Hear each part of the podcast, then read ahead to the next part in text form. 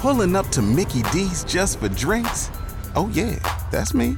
Nothing extra, just perfection and a straw. Coming in hot for the coldest cups on the block. Because there are drinks, then there are drinks from McDonald's. Mix things up with any size lemonade or sweet tea for $1.49. Perfect with our classic fries. Price and participation may vary, cannot be combined with any other offer. Ba da ba ba ba.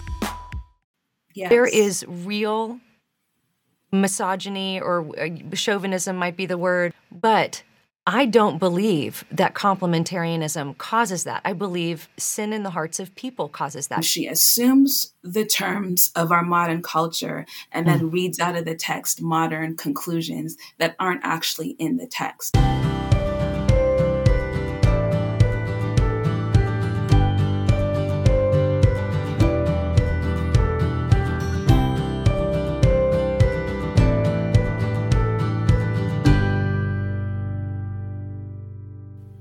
Welcome to the Alisa Childers podcast, where we equip Christians to identify the core beliefs of historic Christianity, discern its counterfeits, and proclaim the gospel with clarity, kindness, and truth. If you're watching on YouTube, please subscribe and be sure and click that bell icon to be notified every time we release a new video because we have so many amazing conversations coming up for you. I don't want you to miss anything.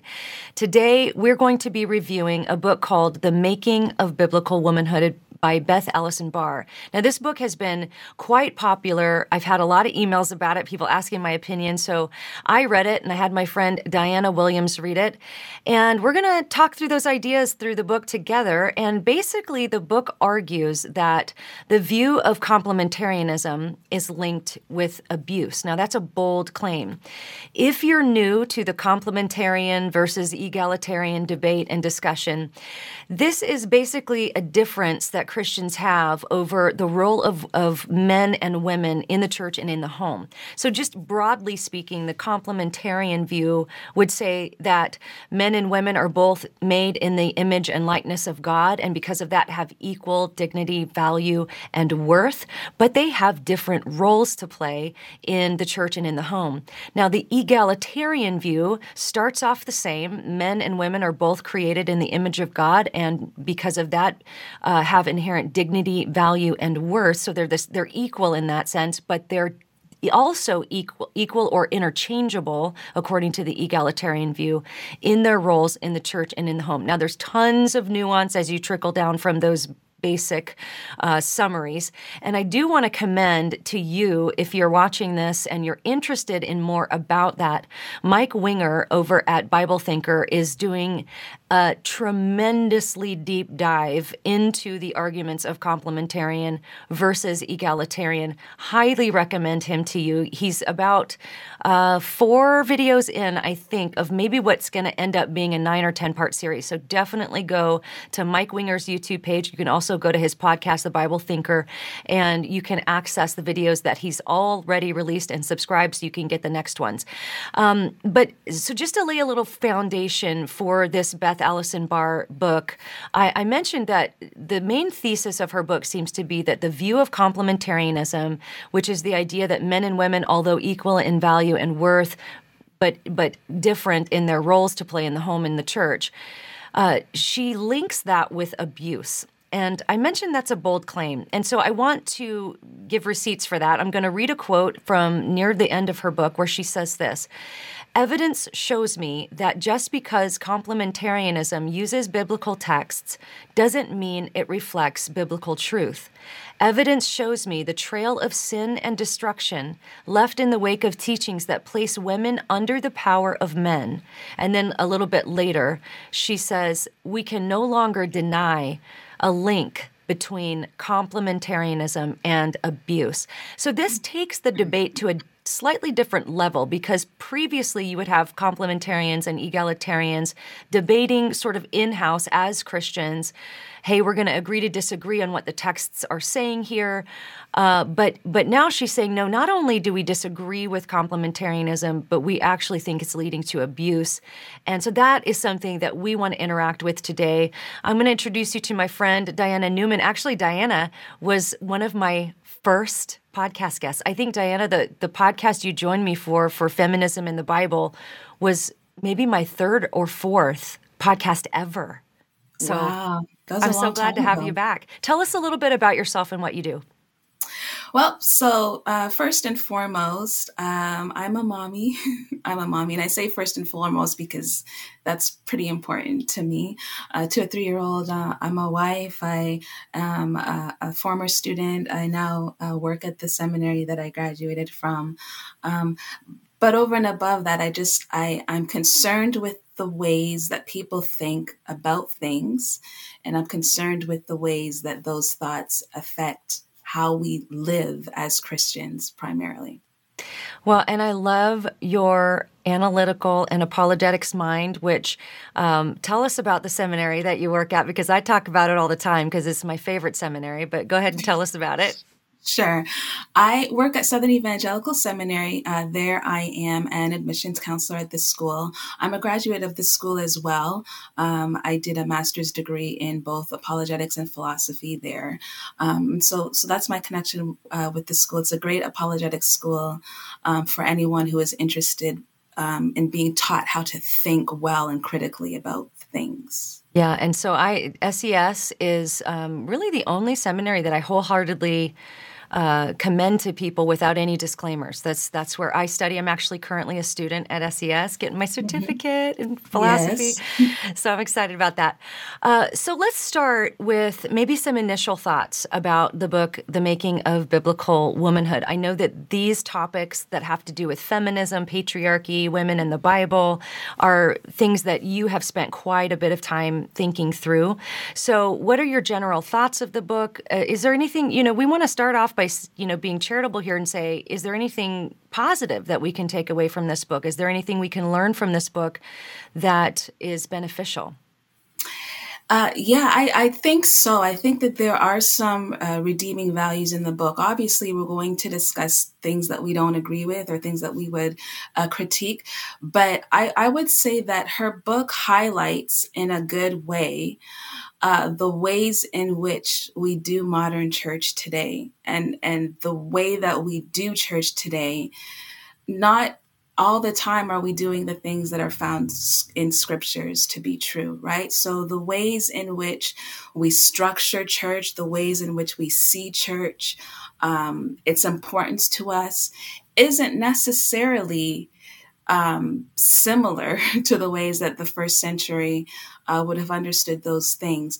Uh, I think that her book highlights the need to make distinctions between chauvinism and complementarianism, right? So we have to make those distinctions and we have to be able to say that um, Christians get it wrong sometimes, leaders get it wrong sometimes, but even in their getting it wrong, that is a completely separate issue from what the text actually teaches. So we have to have those um, discussions that maybe are hard discussions and that maybe pop our bubbles in mm-hmm. terms of of what we think the modern church is, but we ought not to assume that the ways that we're doing modern church today are exactly one to one Um, in in in terms of what Paul instructed or what he taught, or even what the first few centuries of the church did.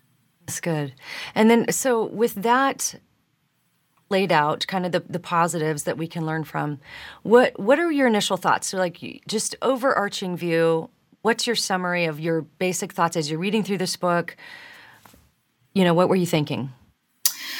Well, it, it was just apparent to me that her scholarship, her scholarship as a medieval scholar, definitely colors the way in which she interprets certain passages of the Bible, right? So um, I would even venture to say that her adoption of certain um, uh, premises that come out of the feminist movement and feminist ideology, those premises she has a tendency to read into the text mm. and um, completely, I think, subvert uh, Paul's teachings, Paul's intentions, Paul's words. I don't think that she does the necessary job of defining her terms well. Um, she assumes the terms of our modern culture and then mm. reads out of the text modern conclusions that aren't actually in the text. I think that as a historian, she's been taught to do that. I think that she has been steeped in uh, history and in anthropology and in, in sociology. Um, but the Bible is a theological text, right? The, the Bible has um, instructions given to us that are meant to form us into the type of people that God wants us to be. And so we can't merely go into the text and read out of it what might be instructive from a historical perspective or from a sociological perspective. God actually expects that once we read the text, we live in the type of way that that mirrors what He has instructed us um, to live. And so it's it is a historical but book, but it's not merely historical. There's something more um, pressing that we need to get from it than just a mere historical analysis. It's interesting that you would notice the emphasis on sociology, anthropology, um, history, because I, I did an episode recently with Neil Shenvi about what's sort of emerging as being called the Evangelical Deconstruction Project, and this book was a part of that. And mm. essentially, Neil's observation, as he he read this book and several others that are kind of connected in the same web, and he noted almost exactly what you just said that it's the conclusions that people are making to identify what authentic Christianity is or how Christians should live is not based in scripture in these books. It's actually based in things like history and sociology. That becomes more the authority rather than going to the text of scripture. So that's interesting that you would notice that. I think my overarching, just kind of initial thoughts about the book is A, um, I do want to say something positive as well because I'm always reading books I disagree with. I just think that's that's something for me and my work. That's something I have to be doing. So I'm sure. I wouldn't necessarily call this a progressive Christian book, but I'm always reading at least one progressive Christian book. And I would say that this book sort of leans in that direction, maybe not all the way there, but it leans that way. But with that said, I, I'm I'm thankful for her organization because when you read a lot of these progressive books, it's very mushy. You you you're, you're not sure what point they're trying to make. Um, they're asking a lot of questions to kind of make you think certain things. But what I appreciated about her is that she's basically like, here's my thesis, here sure. are my arguments, here's my conclusion and then here's i'll say it again here's what i want you to take away from this book and i right. really appreciate that because that gives me a very clear place to start i don't have to guess what she's trying to make me believe because sure. often with progressive books that's the first you have to kind of guess like where where are they wanting me to land and it's sort of hard to parse that way. So this was very clear. And so, you know, we may not end up agreeing with her conclusion, but I can certainly appreciate the clarity sure. with which she's written it. She's very clear about what yes. she's uh, arguing for and then yeah. she brings, you know, lots of different streams of as evidence. Um, as far as those streams of evidence, I think the thing that was frustrating me as I read through the book is that, granted, there was some biblical interaction, but really not a ton. Mm-hmm. There was mostly arguments from history. And so, what it seemed like to me is she'd say, you know, here's here's what I'm trying to argue for, and then here's this woman in history that broke stereotypes, right. and here's another exception, and she would pick out these kind of cool women from church history and talk about what they did and what they accomplished and the people sure. around them that accepted what they were doing as if that's an argument for us accepting those same things today or uh, or something along those lines. And so when you get through the whole book it almost feels like for all of church history women have been made major leaders in rock the church. stars. Yeah, rock right, stars yeah. Right, right, and right. we're just now trying to close that door and oppress women and um, and it's a little, I think it's a little bit of a bait and switch because certainly you can fill a book with women from history who were, you know, did cool things and were awesome people and broke stereotypes and maybe were the exceptions to the rule. But if that's all you're talking about, it can feel like that was the dominant thing throughout history. So it was a right. little bit tricky that way, I think. Yeah, I agree with you. And I also would go further and say that it's a little bit disingenuous, to be honest with you, because for a couple of things. It is absolutely true that women were very active um, throughout church history. If you go to Romans 16, which is one of the places that she lands on as well, um, Paul is very clear that women were necessary to the ministry and instrumental in the spreading of the gospel. And so, from the New Testament text all the way up into early church Christian history, women um, had very, very active roles in the church. That's granted. At no time in history was was a woman ever a leader of the Christian community. There are no accounts of women being apostles or elders, which is which is her conclusion that mm-hmm. because mm-hmm. women were so active, they necessarily had to be leaders in the Christian community. So there, it's a little bit of just ingenuity that way.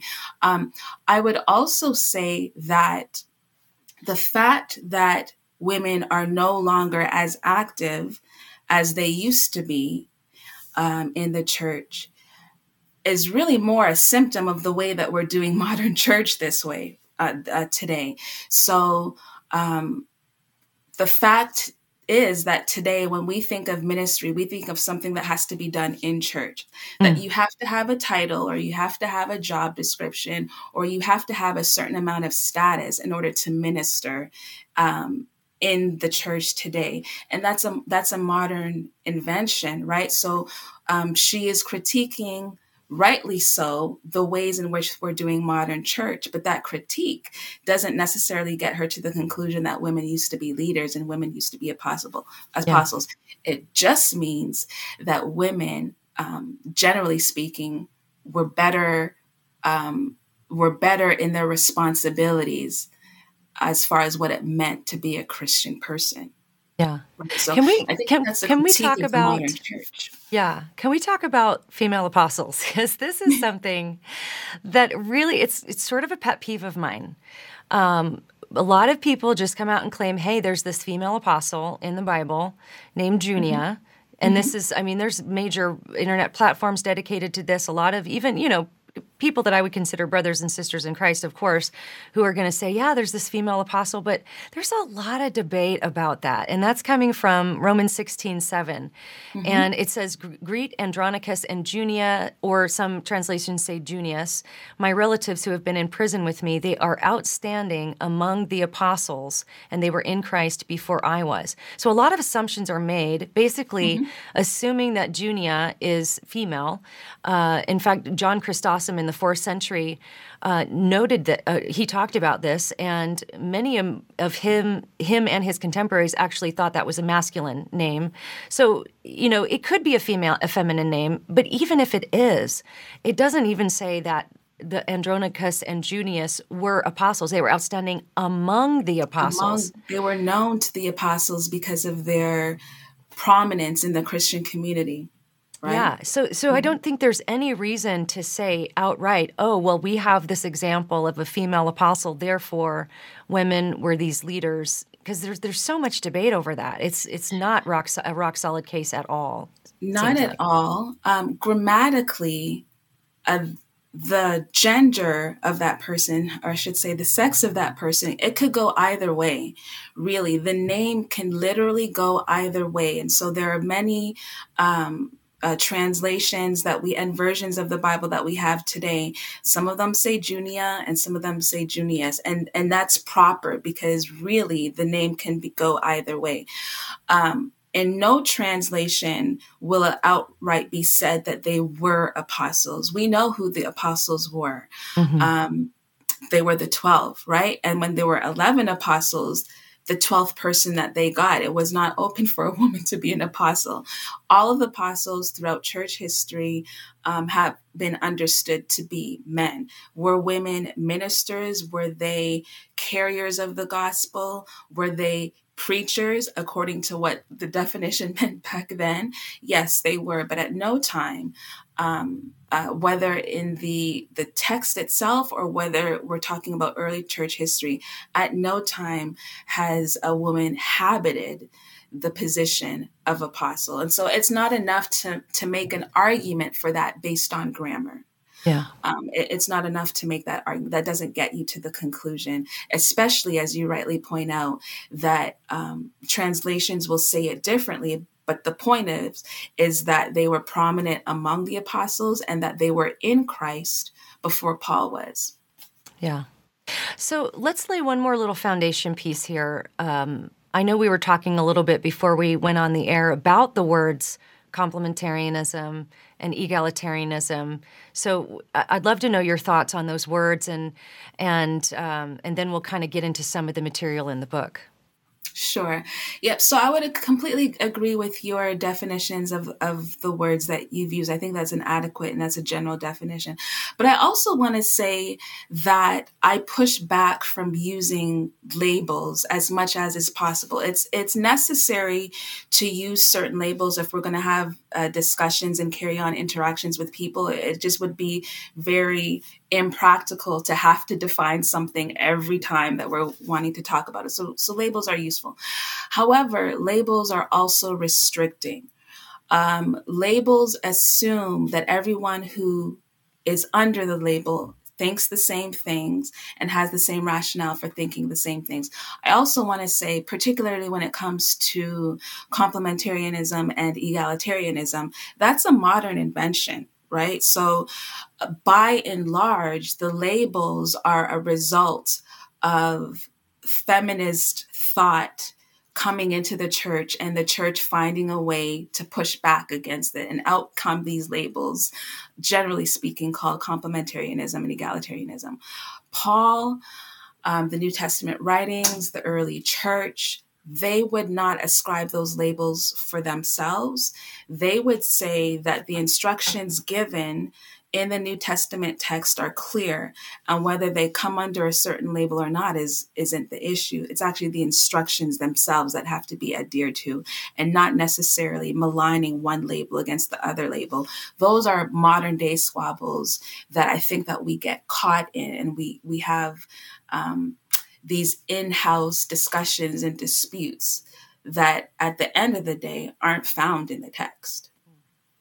So let's talk about patriarchy because this is a huge theme that's woven throughout the book. And you noted earlier that there's sort of these cultural definitions that she's importing. And uh, you mentioned in an email to me that she effortlessly exchanges the word patriarchy with words like authority and submission.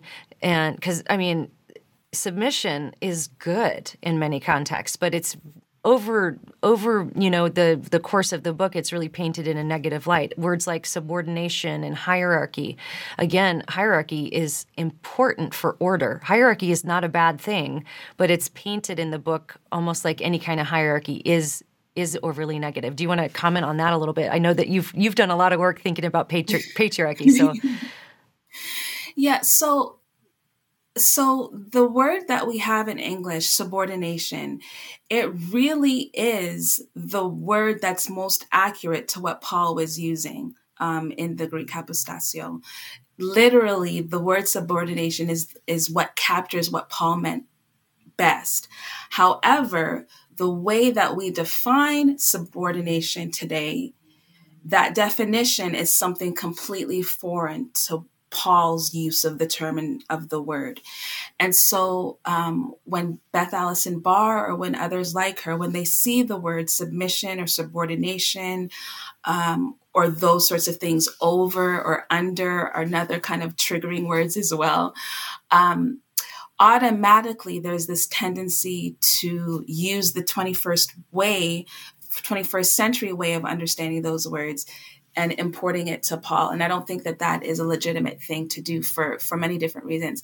At no time in her book, um, and this was interesting to me, at no time in the book did she actually define what sub- subordination is. Mm. She just assumed that her definition and her understanding of, of subordination is what Paul meant. And I think that the details matter because if you are using um, the 21st century way of thinking, then you can only come out with patriarchy, right?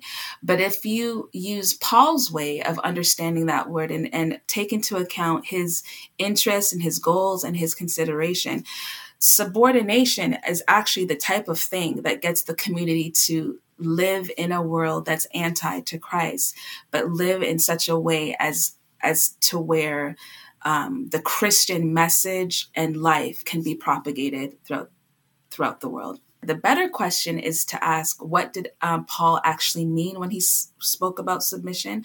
What did his hearers understand um, by what he meant with submission? And is there any evidence um, in the early church years that they understood submission to mean what we think that it means mm. today? Mm. Right. So we, we can't, we just can't make those assumptions um, in Ephesians 5, and, and per- perhaps we'll we'll get to this a little bit later. Um, in Ephesians 5, when she talks about the household codes in Ephesians 5 21, Ephesians 5 uh, 22, she makes a great um, she makes a great deal of Ephesians 5 21 as if Ephesians 5 21 teaches that husbands are to submit to their wives as well. Um, and she totally negates um, the rest of the relationships that Paul highlights in that same chapter. So we have the relation, the ways that w- wives should relate to husbands, the ways that husbands should relate to wives, the ways that children should relate to parents, and the ways that um, masters and slaves uh, should relate to one another. And I'll just briefly stop here and say that slavery in Ephesians 5 was not based on race. So um, the Romans did not enslave people based on the content of their melanin. Their yeah. melanin. Yeah. That just not, it's happen. not like the, the chattel slavery in America here. That's right. That's right. But she, instead of using 521 as a way of um, talking about the social relationships in the world. She does a little bit of a um, bait and switch, or she does a little bit of um, linguistic gym- gymnastics, as if to say that men too, or, or husbands too, are called to submit to their wives. I was thinking about it in in another sense. So when it comes to uh, the children, um, the children passage, and specifically when when Paul says submit to one another, I was thinking, well, what does this mean in the in the passage with children and parents? And it just hit me that there are definitely ways in which I submit myself to my three year old child, right? When I am doing something that's very important and I tell him to not get into trouble, right? If he gets into trouble, I realize that in order to form his character and to give him a teachable um, uh, moment and to kind of instill certain things into him, I have to submit what I want to do put what I want to do aside, lay it down, and attend to my son because it's better for my son that I teach him certain things about listening and responsibility. It's better for him to learn those things now than for me to continue doing what I want to do. That is an element of submission, right? So, submission isn't the sort of thing that is deleterious to a community, to a, a, unit, to a family, to a community. It's not deleterious. It's actually necessary if you're going to pass certain values on within the social community. And if you're going to order yourself well, there has to be a level of mutual submission. That's just, that's just a sociological truth that there needs to be clear um, roles and responsibilities in any social um, grouping for that grouping to uh, exist and to persist. And even when you go back before, you know, Ephesians 5, if you go through 4 and you go through um, all of the instructions that Paul has given, he says, love one another, don't be angry with one another, do good to one another. All of these things that are necessary for the people of God who are now living a new Christian life. But there's something that he means more more deeply than just that when he says wives submit to your husbands. Mm. when he says husbands lives your wife love your wives. He means something more deeply than the general instructions that he gives previously. Okay let's camp here for a little while because I, I definitely wanted to hit on the the couple of biblical arguments that she does give because To me, honestly, the the trip down, you know, church history lane is is not really relevant to what I'm going to land on believing as far as what the Bible says about what my role is as a woman in my church and in my home.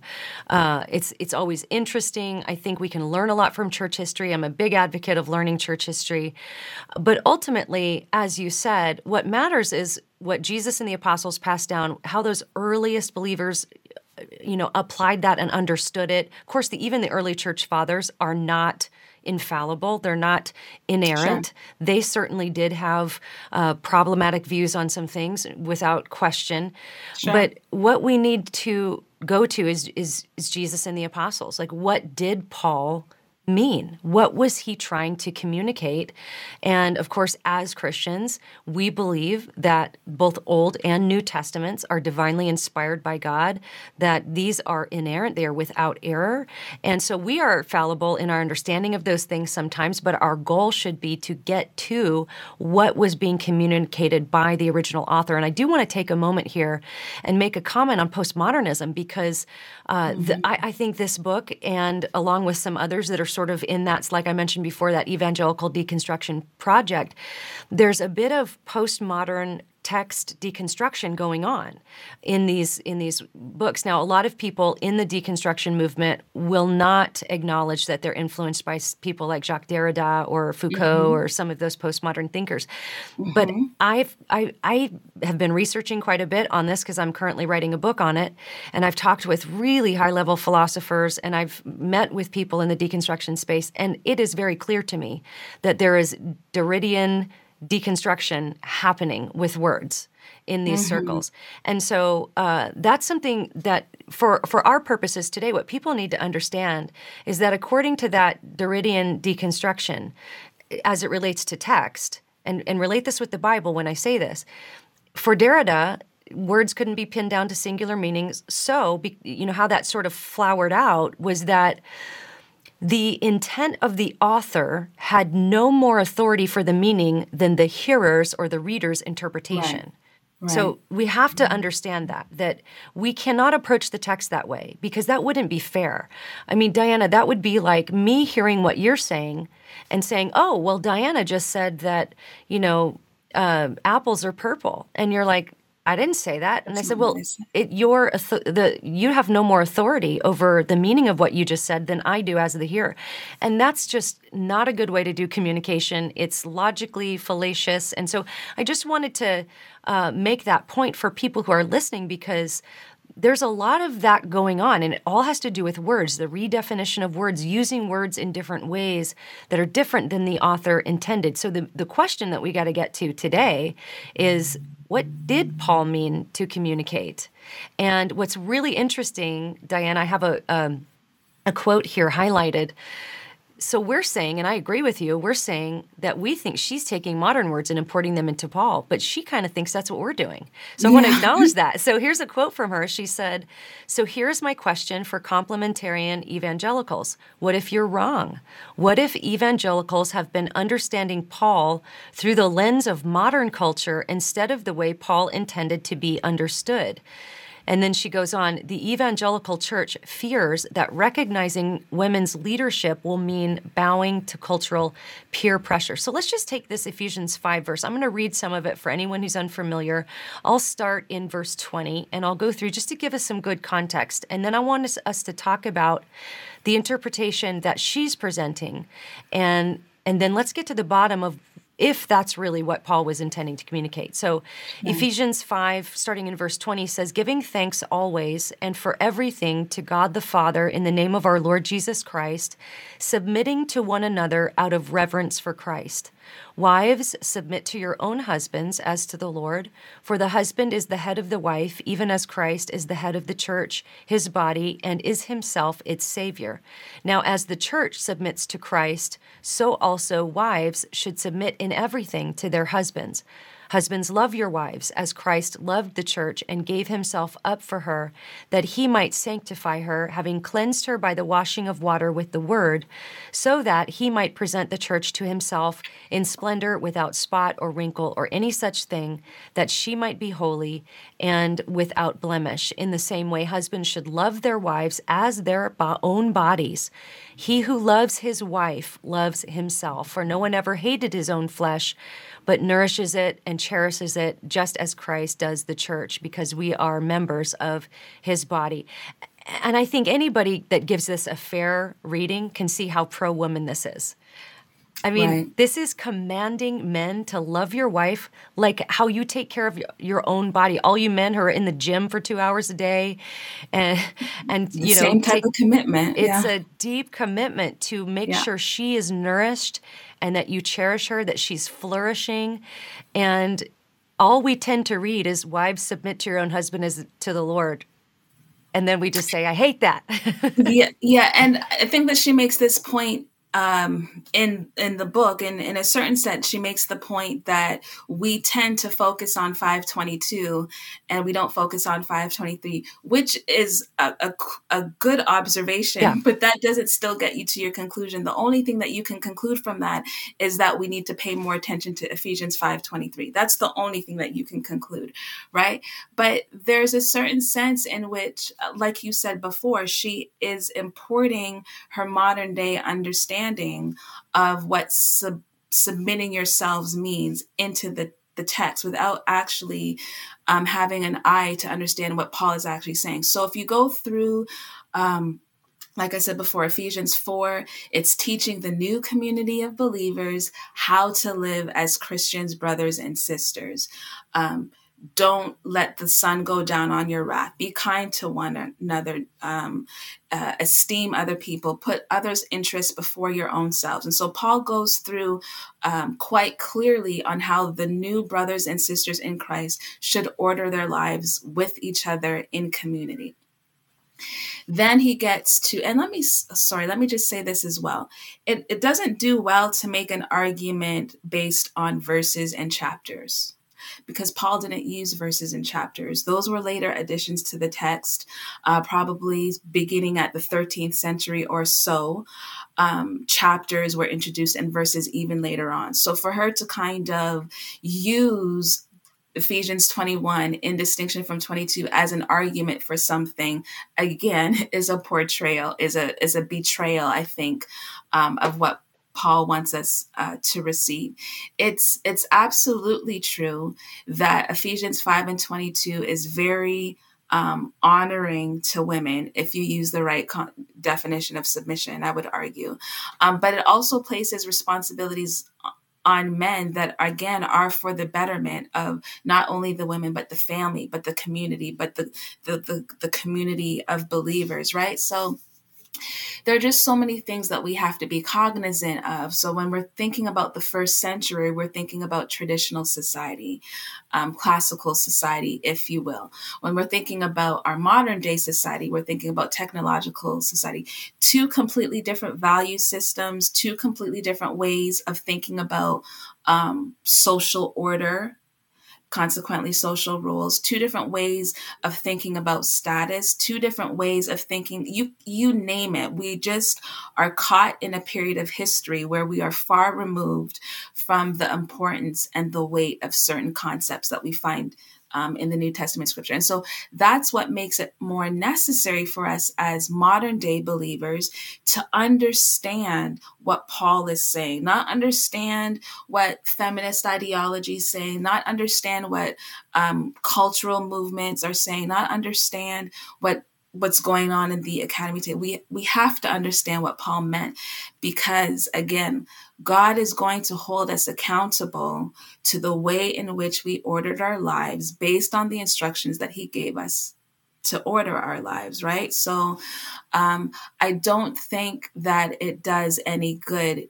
to trample the instructions given for the sake of upholding to ideas and premises that themselves aren't biblical.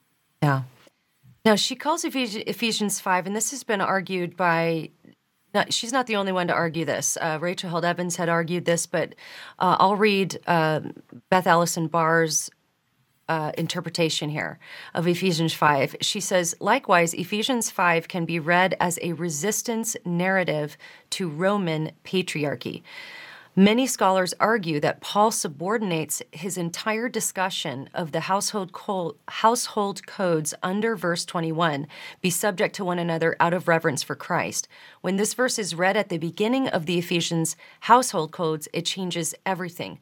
I, I don't really see that. I don't see how it changes everything personally at all. It but doesn't. that's kind of the point she's making is that Paul, mm-hmm. in some way, is is that's the main point he's trying to make and then oh yeah and all this other stuff too or something. It's very kind of difficult to understand exactly what she's saying but i do want to notice some language she uses here. She says instead of underscoring the inferiority of women as if she's i think what that's meaning is that that's what complementarians do is they're underscoring the inferiority as if a different role this is so important as if a different role means inferior that is not right. at all what what the Bible says at all. The Bible never presents women as inferior in any sort of value, dignity, or worth category. And this is where it's so important to define terms because if you if if you talk about my husband and I, um, in the realm of physical strength, I am going. My physical strength is inferior to his, um, sure. but his ability to instinctively know what our kids need is inferior to mine.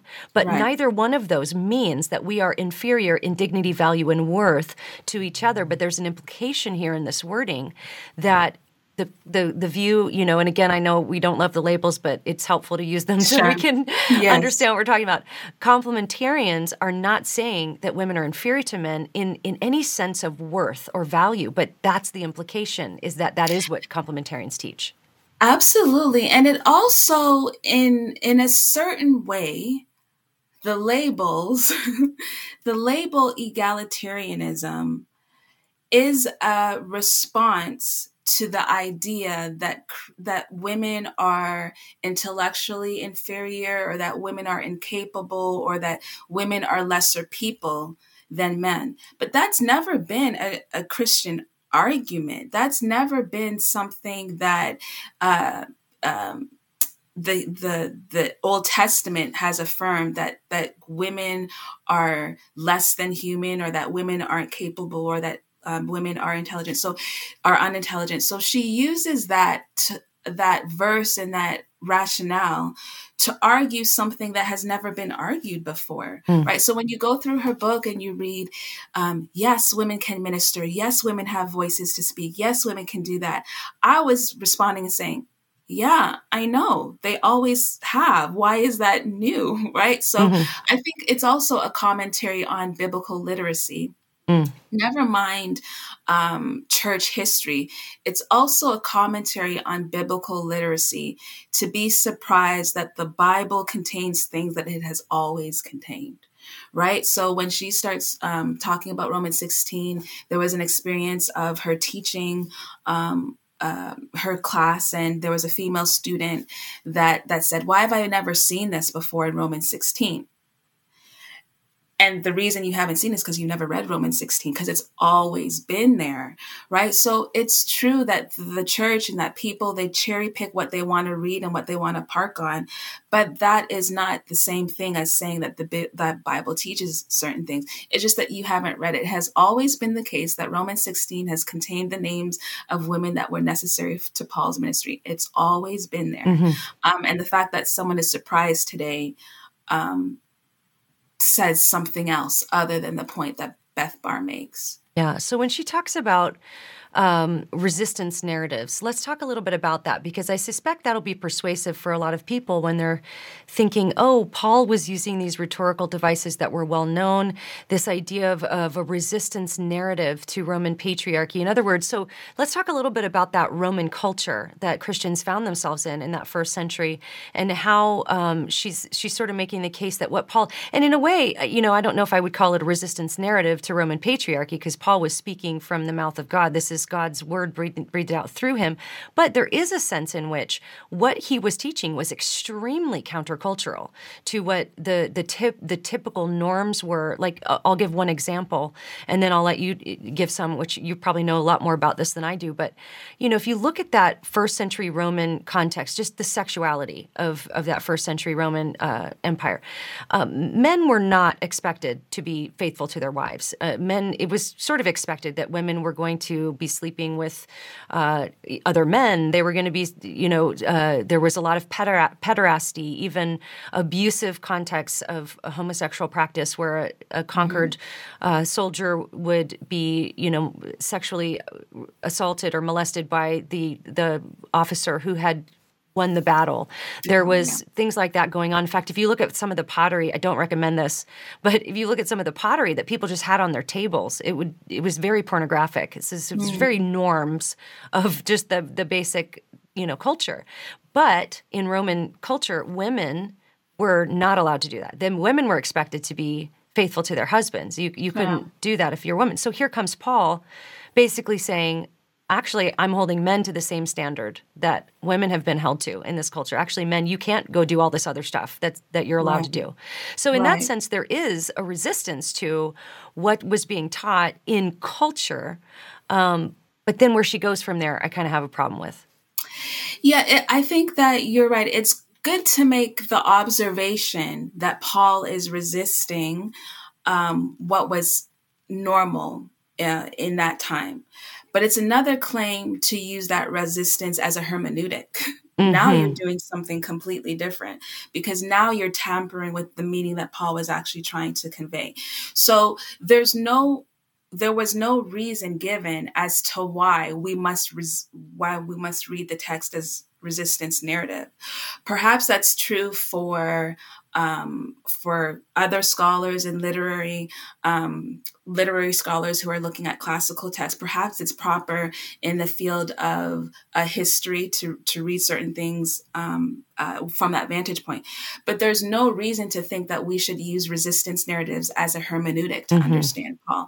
At the end of the day, Paul lived in Rome. He was um, Rome Roman by citizenship but he was a Hebrew of Hebrews, mm-hmm. right? And so he imbibed um, all of the things that we see in the Old Testament text when it comes to God making man um, in his image, male and female, he made them.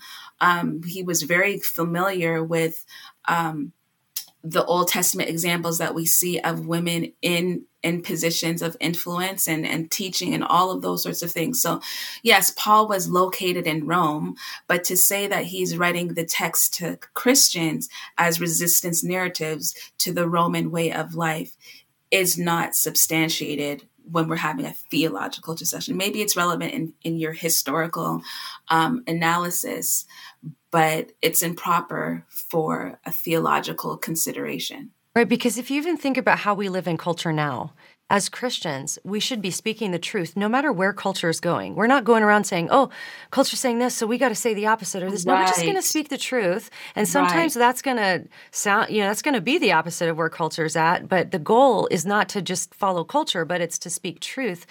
And I think, too, there's a bit of a conflation here.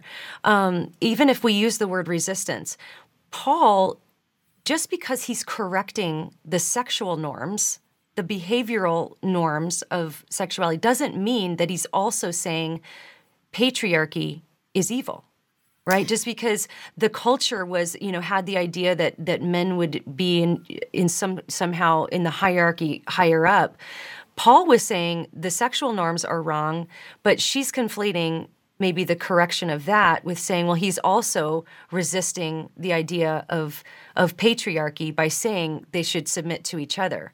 And I just I think that's a stretch.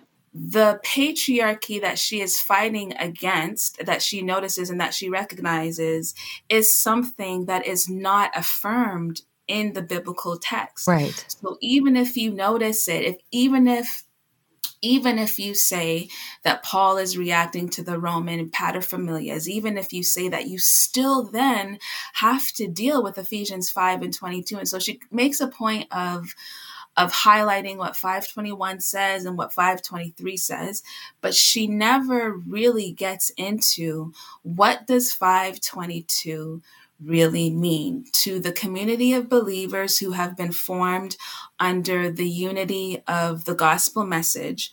What does 522 mean? How does it play a role in the formation of a Christian community that is changing the world from the mere uh, acceptance that they have been saved? Mm. right what does it she never she never really addresses that instead she just kind of assumes that we can ignore 522 and that the church has abused 522 and that we need to rethink 522 and she never actually says what paul meant by tw- in 22 that's true she doesn't um, so any other thoughts on ephesians before we move to 1 corinthians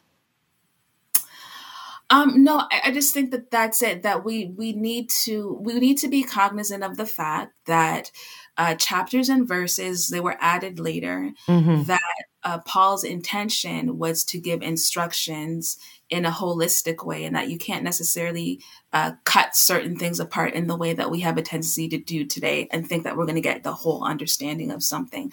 Um, and, and like you said before, I don't think that 5 and 21 is the linchpin yeah. of her argument, right? Because if you understand that 5, 5 and 21, 521, 522 verses weren't used by Paul, Okay, so we'll affirm that verses weren't used by Paul. Now, what is the argument? Right? Yeah. So, if we get rid of verse 21, if we get rid of all of the numbers, how how responsible is it to read verse 23 by first skipping 22 and then going to 21 mm. and then saying just just disregard 22 and just go to 23. That that doesn't make sense. And I think too the the one point of her argument that just sort of fell flat for me was she was arguing that it was the modern Bible transla- translators that tried to secure the patriarchy by separating those verses and then putting a little title between them. But that's meaningless. Like that doesn't. Meaningless. That's meaningless. They didn't take any words out, even if they even if they mistakenly or purposely or whatever separated those into two different sections all the words are still there. And I think just on a base level, people, as we're reading the Bible, we all should know that when you see titles above the paragraphs, those were added later. The chapters They're and verses were added later. When modern right. study Bibles came out, they would separate things out, and you'll see those little titles. Those titles that you see are not part of the biblical text. And if right. people don't know that, um, then maybe I could see how her argument could be persuasive. If the church was saying, yeah, those titles, those are inerrant titles, those are, but that's, I mean, I feel like that's a bit of a stretch to say that they're trying to uphold patriarchy with putting a title or separating those two verses into two different sections. I don't know. It just kind of fell flat for me. Yeah, that's disingenuous again because she is very well aware of the fact that that the titles and the verses and the chapters were added later. Um, she's also probably aware that many people don't know that. That's the only reason why you would make an argument that hinges on those sorts of things. It only works if people believe mm-hmm. that the headings and the numbers are inspired, but they aren't. So yeah. we can just grant that they are inspired. Okay, what does 522 mean? Right. And even when I say that, I have to use the number, right? Because that's, yeah. that's the only way that you'll know. But if yeah. you remove the numbers and you remove the headings, you are still left with trying to understand what Paul meant yeah. when he was speaking directly to wives. Good. All right. I want to move on to 1 Corinthians 14 because I believe this is also something that I saw argued in more progressive um, uh, by more progressive authors, and I believe she even quotes some progressive authors in here in their uh, interpretations of these things. But she wrote this. This is a uh, 1 Corinthians 14. Let me go there so I can read that, um, so that everybody knows the context uh, of the verse that we're going to be talking about. So this is uh, 1 Corinthians 14, starting in this is the good order for worship. And so this is starting in verse 34 says, Women should remain silent in churches. They are not allowed to speak, but must be in submission, as the law says. If they want to inquire about something, they should ask their own husbands at home, for it is disgraceful for a woman to speak in church. And then 36 says, Or did God, the word of God, originate with you? Or are you the only people it reached? If anyone thinks they are a prophet or otherwise gifted by the Spirit, let them acknowledge what I am writing to you is the Lord's command. But if anyone ignores this, they will themselves be ignored. Now, here's how she frames this. She says Paul was an educated Roman citizen. He would have been familiar with the contemporary rhetorical practices that corrected faulty understanding by quoting the faulty understanding and then refuting it. So, essentially, what she is saying here is that what Paul is doing is saying, basically, like you've heard it said, but the truth is this part. So, when he says women be, should remain silent in the churches, what the argument is is that he's actually quoting the false view there. And then he goes on in 36 to say, uh, you know, or if anyone thinks a prophet or otherwise gifted, let them acknowledge that I'm writing to you as the Lord's command. In other words, saying that's not right that women should remain silent in churches, if I'm understanding her correctly, which is um, a very, very minority view. This is not. In, in any sense, the the any sort of a well accepted interpretation, and I don't know. Did you have some thoughts on that? Yeah, um, there's some sense in which, in, in the same way that um, she uses an argument uh, from grammar for Ephesians 5, it's almost as if she's using an argument from punctuation to mm. drive mm-hmm. this certain point home, right? So, so she does mention in her book that when she reads that passage to the class, she um, adjusts her intonation and, yes. and, all of those sorts of things. Let me read that so convey. that people know. Let me read that so people know sure. because that sure. to me, I was just like, well, yeah, they're going to hear it that way if you say it like that. So she said, um, I do this often in a classroom exercise. I have a student read from their own translation, usually ESV or NIV. NIV is what I just read from. She says, okay. "Then I will read from the RSV." Now, again, I just want to I want to point out right here. If you are looking for your pet translation to say it in the way that you like it to be said, that's a problem. I think it's a better idea if you're not a Greek, if you don't speak Greek, if you don't read the Bible in its original language, consult several different uh, uh, translations yeah. to to try to get to the spirit of it rather than just right. picking because I listen we're all tempted to do that. I'm tempted to do yeah. that sometimes. Oh I yeah. really like the way this is said in the New Living so I'm going to go with that one. But that's not that's not the best way to get the full orbed understanding of what's being communicated. So I just wanted to make that comment. But she says then I will read from the RSV inflecting words appropriately. When I proclaim what? Exclamation point.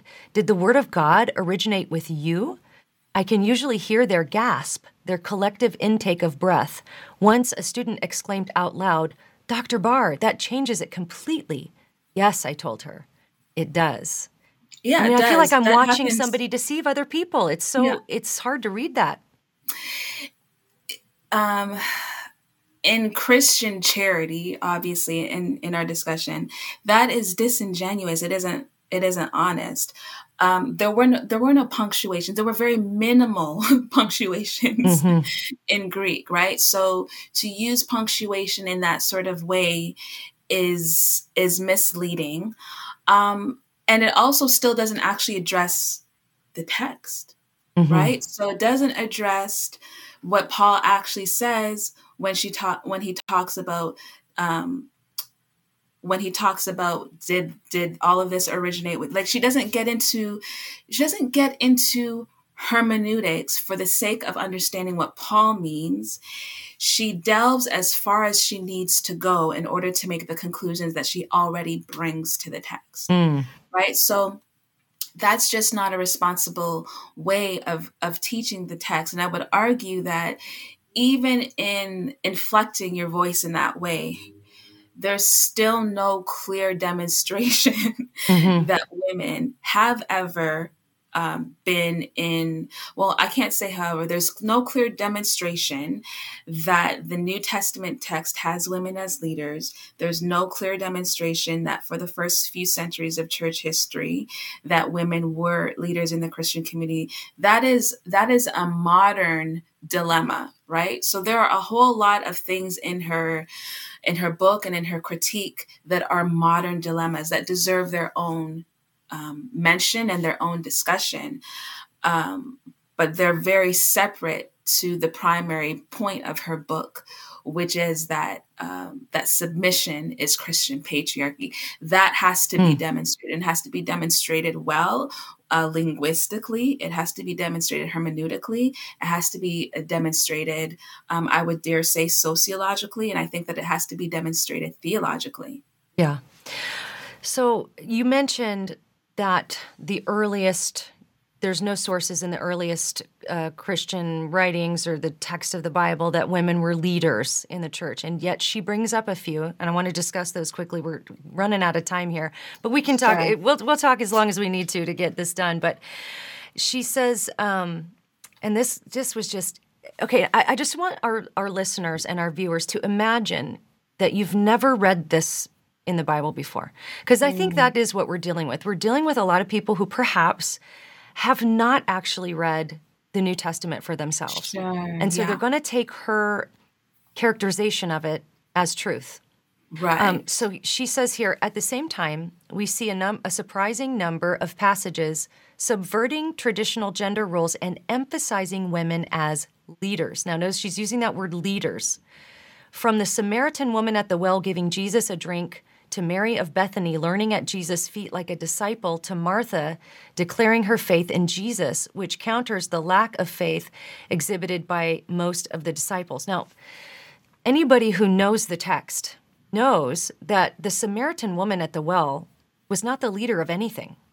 No. There's she was she was not like pastor. she never became. She, no, she didn't have a group of people that um, went to her for uh, instruction in what it yeah. meant to be, right? Yeah, there's that reading in again, and it's also playing fast and loose. I think with with terms, and so the term preaching, the term leader, the term authority, the word term teacher those are very different um, different words for us today than they were as used by Paul. The fact mm. that you proclaimed the gospel did not make you a leader of the Christian community. Right. It just made you a Christian. Right, because it's, she got that interaction with Jesus and then went and told everybody about it. Yeah, but it's such a stretch her, to say she was a leader because of that. It's just it's foreign to the text. Yeah. And that's born from this modern idea that we have that in order to do anything productive in the system, you have to be a leader, mm. you have to be in the four walls of a church, and you have to have a room full of people looking up to you as you lecture at them. Mm. That's modern. Even when um, throughout uh, medieval history, and even when we see um, women as leaders throughout throughout the, the classical period. They weren't filling out large stadiums and having rallies and evangelistic events, and therefore that's what it meant for them to be evangelists, and that's what it meant to, for them to be preachers. Right. Those are modern day understandings of of the tasks that we have, have ascribed to what it means to manifest Christianity um, the labels and the statuses and um, the acclaim that we make to certain positions today, I think are unbiblical, right? Mm-hmm. I think that um, we have a tendency to sanctify what is essentially Christian Hollywood, mm. right? These are the sorts of things that we have to discuss as Christians. The idea that we look up to leaders as if they are God, and that the only time we get into the text is when the leader is telling us three hours, perhaps on a Sunday morning, what the text actually mm. says. Mm. We have abdicated our responsibilities as uh, intelligent and thoughtful and pious people to other mm. people. And in so doing, we have misunderstood what Paul actually means for every single individual who is in the body of Christ. Taking us to church today, Dianna. It's good stuff. I mean, yeah, we we need to get back because I think that the point of our discussion is not necessarily to trash her book or critique no. her uh, beyond repair, but I think our responsibility is to encourage people to live out their Christian calling well. Right? Yeah. We're not encouraging um, people to kind of just think about it for a minute and then put it off because the week's coming and we have a like we are actually called to live out what it means to be Christian every single day of our lives. And the instructions that we have in the text are given to us because the creator knows best what is necessary for us to order in order to live the type of communal life that he wants us to live. It's very difficult in our modern day society to recreate the conditions. There's no way that we can recreate the conditions of the first century world, but there are values that we need to imbibe and that we need to resurrect and that we need to live by if we are to fulfill what God would have us to fulfill as a people who belong to Him. Yeah, and it's it's so disheartening to see some of the bait and switch here because you just th- I, am just yeah. thinking about those Christians who are just really getting all of their Bible information from. And listen, we do it, it, that happens on both sides of the aisle. You know, there are yeah. there are Christians who don't read the Bible, the, even conservative Christians who don't read the Bible for themselves, and so their interpretations of everything is going to just be whatever their pastors is, and that's irresponsible as yeah. Christians. But I'm just thinking about the person reading this and going, "Oh, wow! I mean, the Samaritan woman was a leader. Mary of Bethany was a leader. Martha was a leader. What have we gotten wrong now?" And and you can see how that that could really deceive someone into thinking, oh, it's really just this modern complementarian thing that has right. come along to oppress women, because it really just has to be noted that, uh, again, Samaritan woman was not the leader of anything. Mary of Bethany was not in charge of no. anyone. Martha no. was not in charge of anyone. There, there's, no. there's no leadership there. Now, what is cool and what I love about the scripture, and you've done so much work in this area, and maybe this is a good good place to sort of land the plane here, is that mm-hmm. Paul and Jesus were very countercultural about their views of women, very, very much elevated women. Um, if you look around what was going on in culture, and that's something we should celebrate. That's something, but I think for what I think the conflation gets made with books like this is that there's a, an assumption underneath it that different role means different value.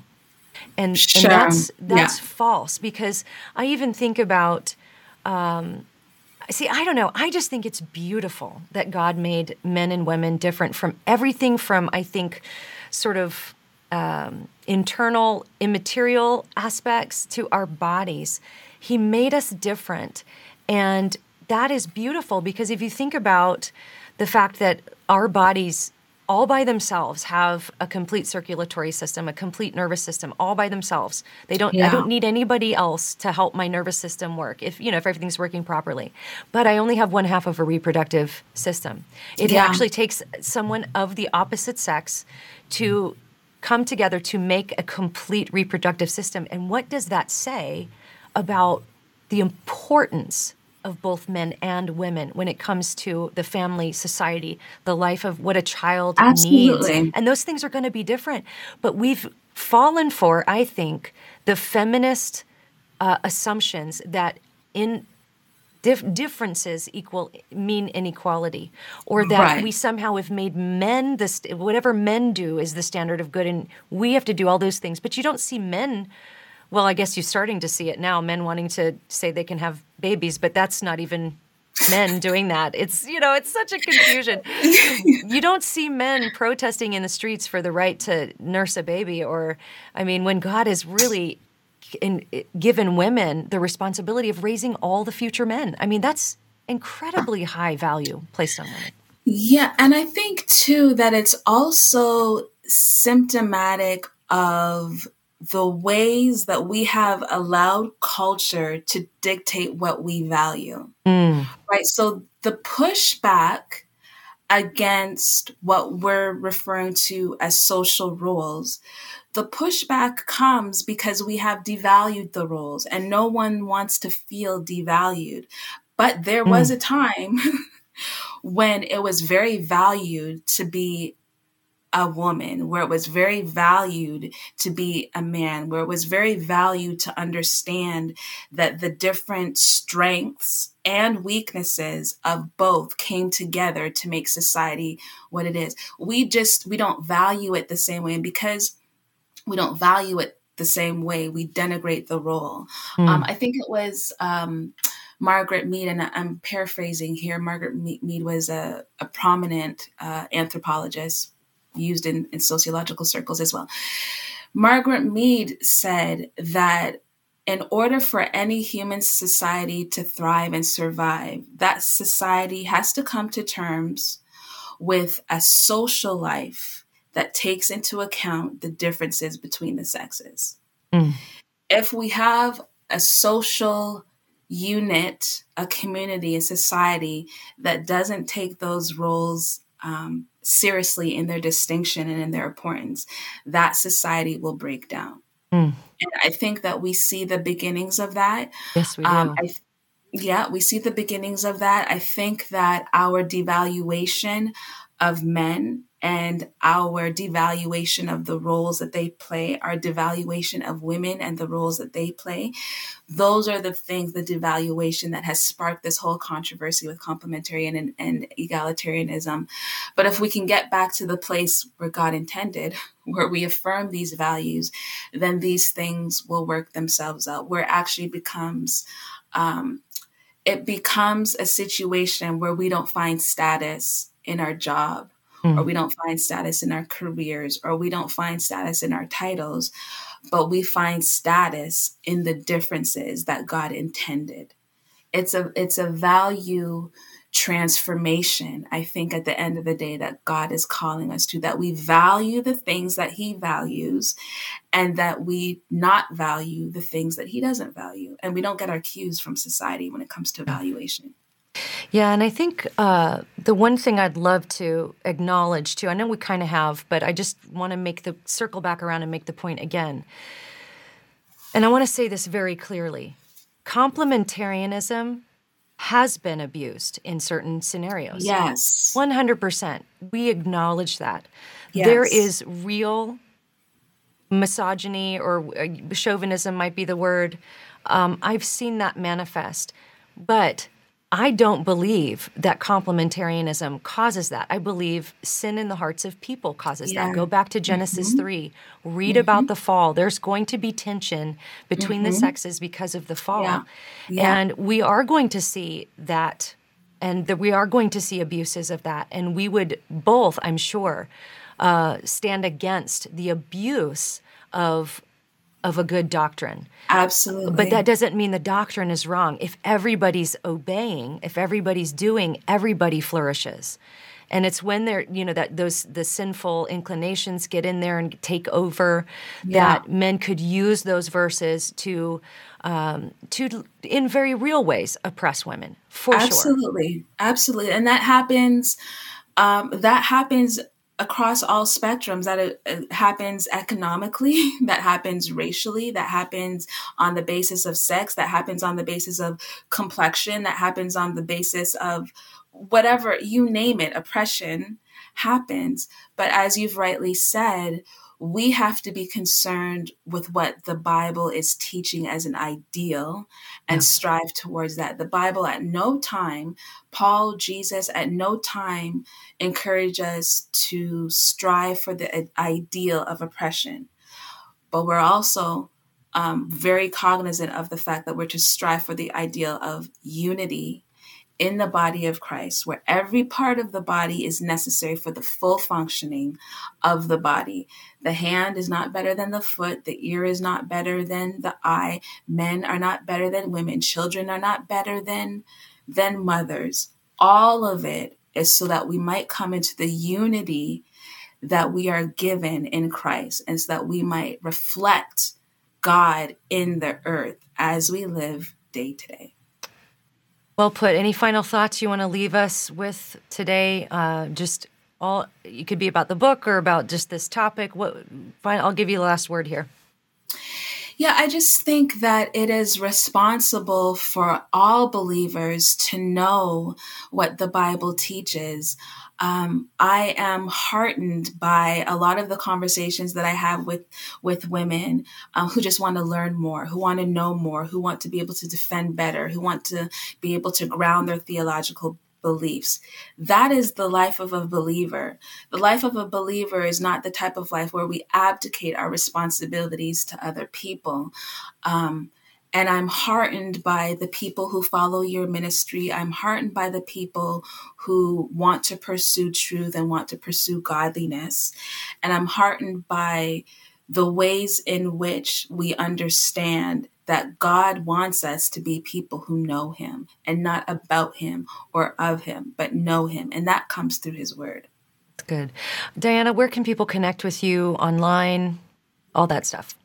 Sure, I've I can give you my email address. I can always be contacted him at chasinghim at yahoo.com. Um, there's no spaces between that. Chasinghim at yahoo.com. Okay, great. Well, I want to thank my guest, Dianna Williams. Great discussion. If you're watching on YouTube, again, click subscribe and that bell icon to be notified every time we release a new video. If you're listening on audio platforms, it always helps if you leave a five star review. And of course, share this post with your friends who might be helped by it. Clicking like and commenting on social media always helps get those algorithms going. Thanks so much for watching, and we'll see you next time.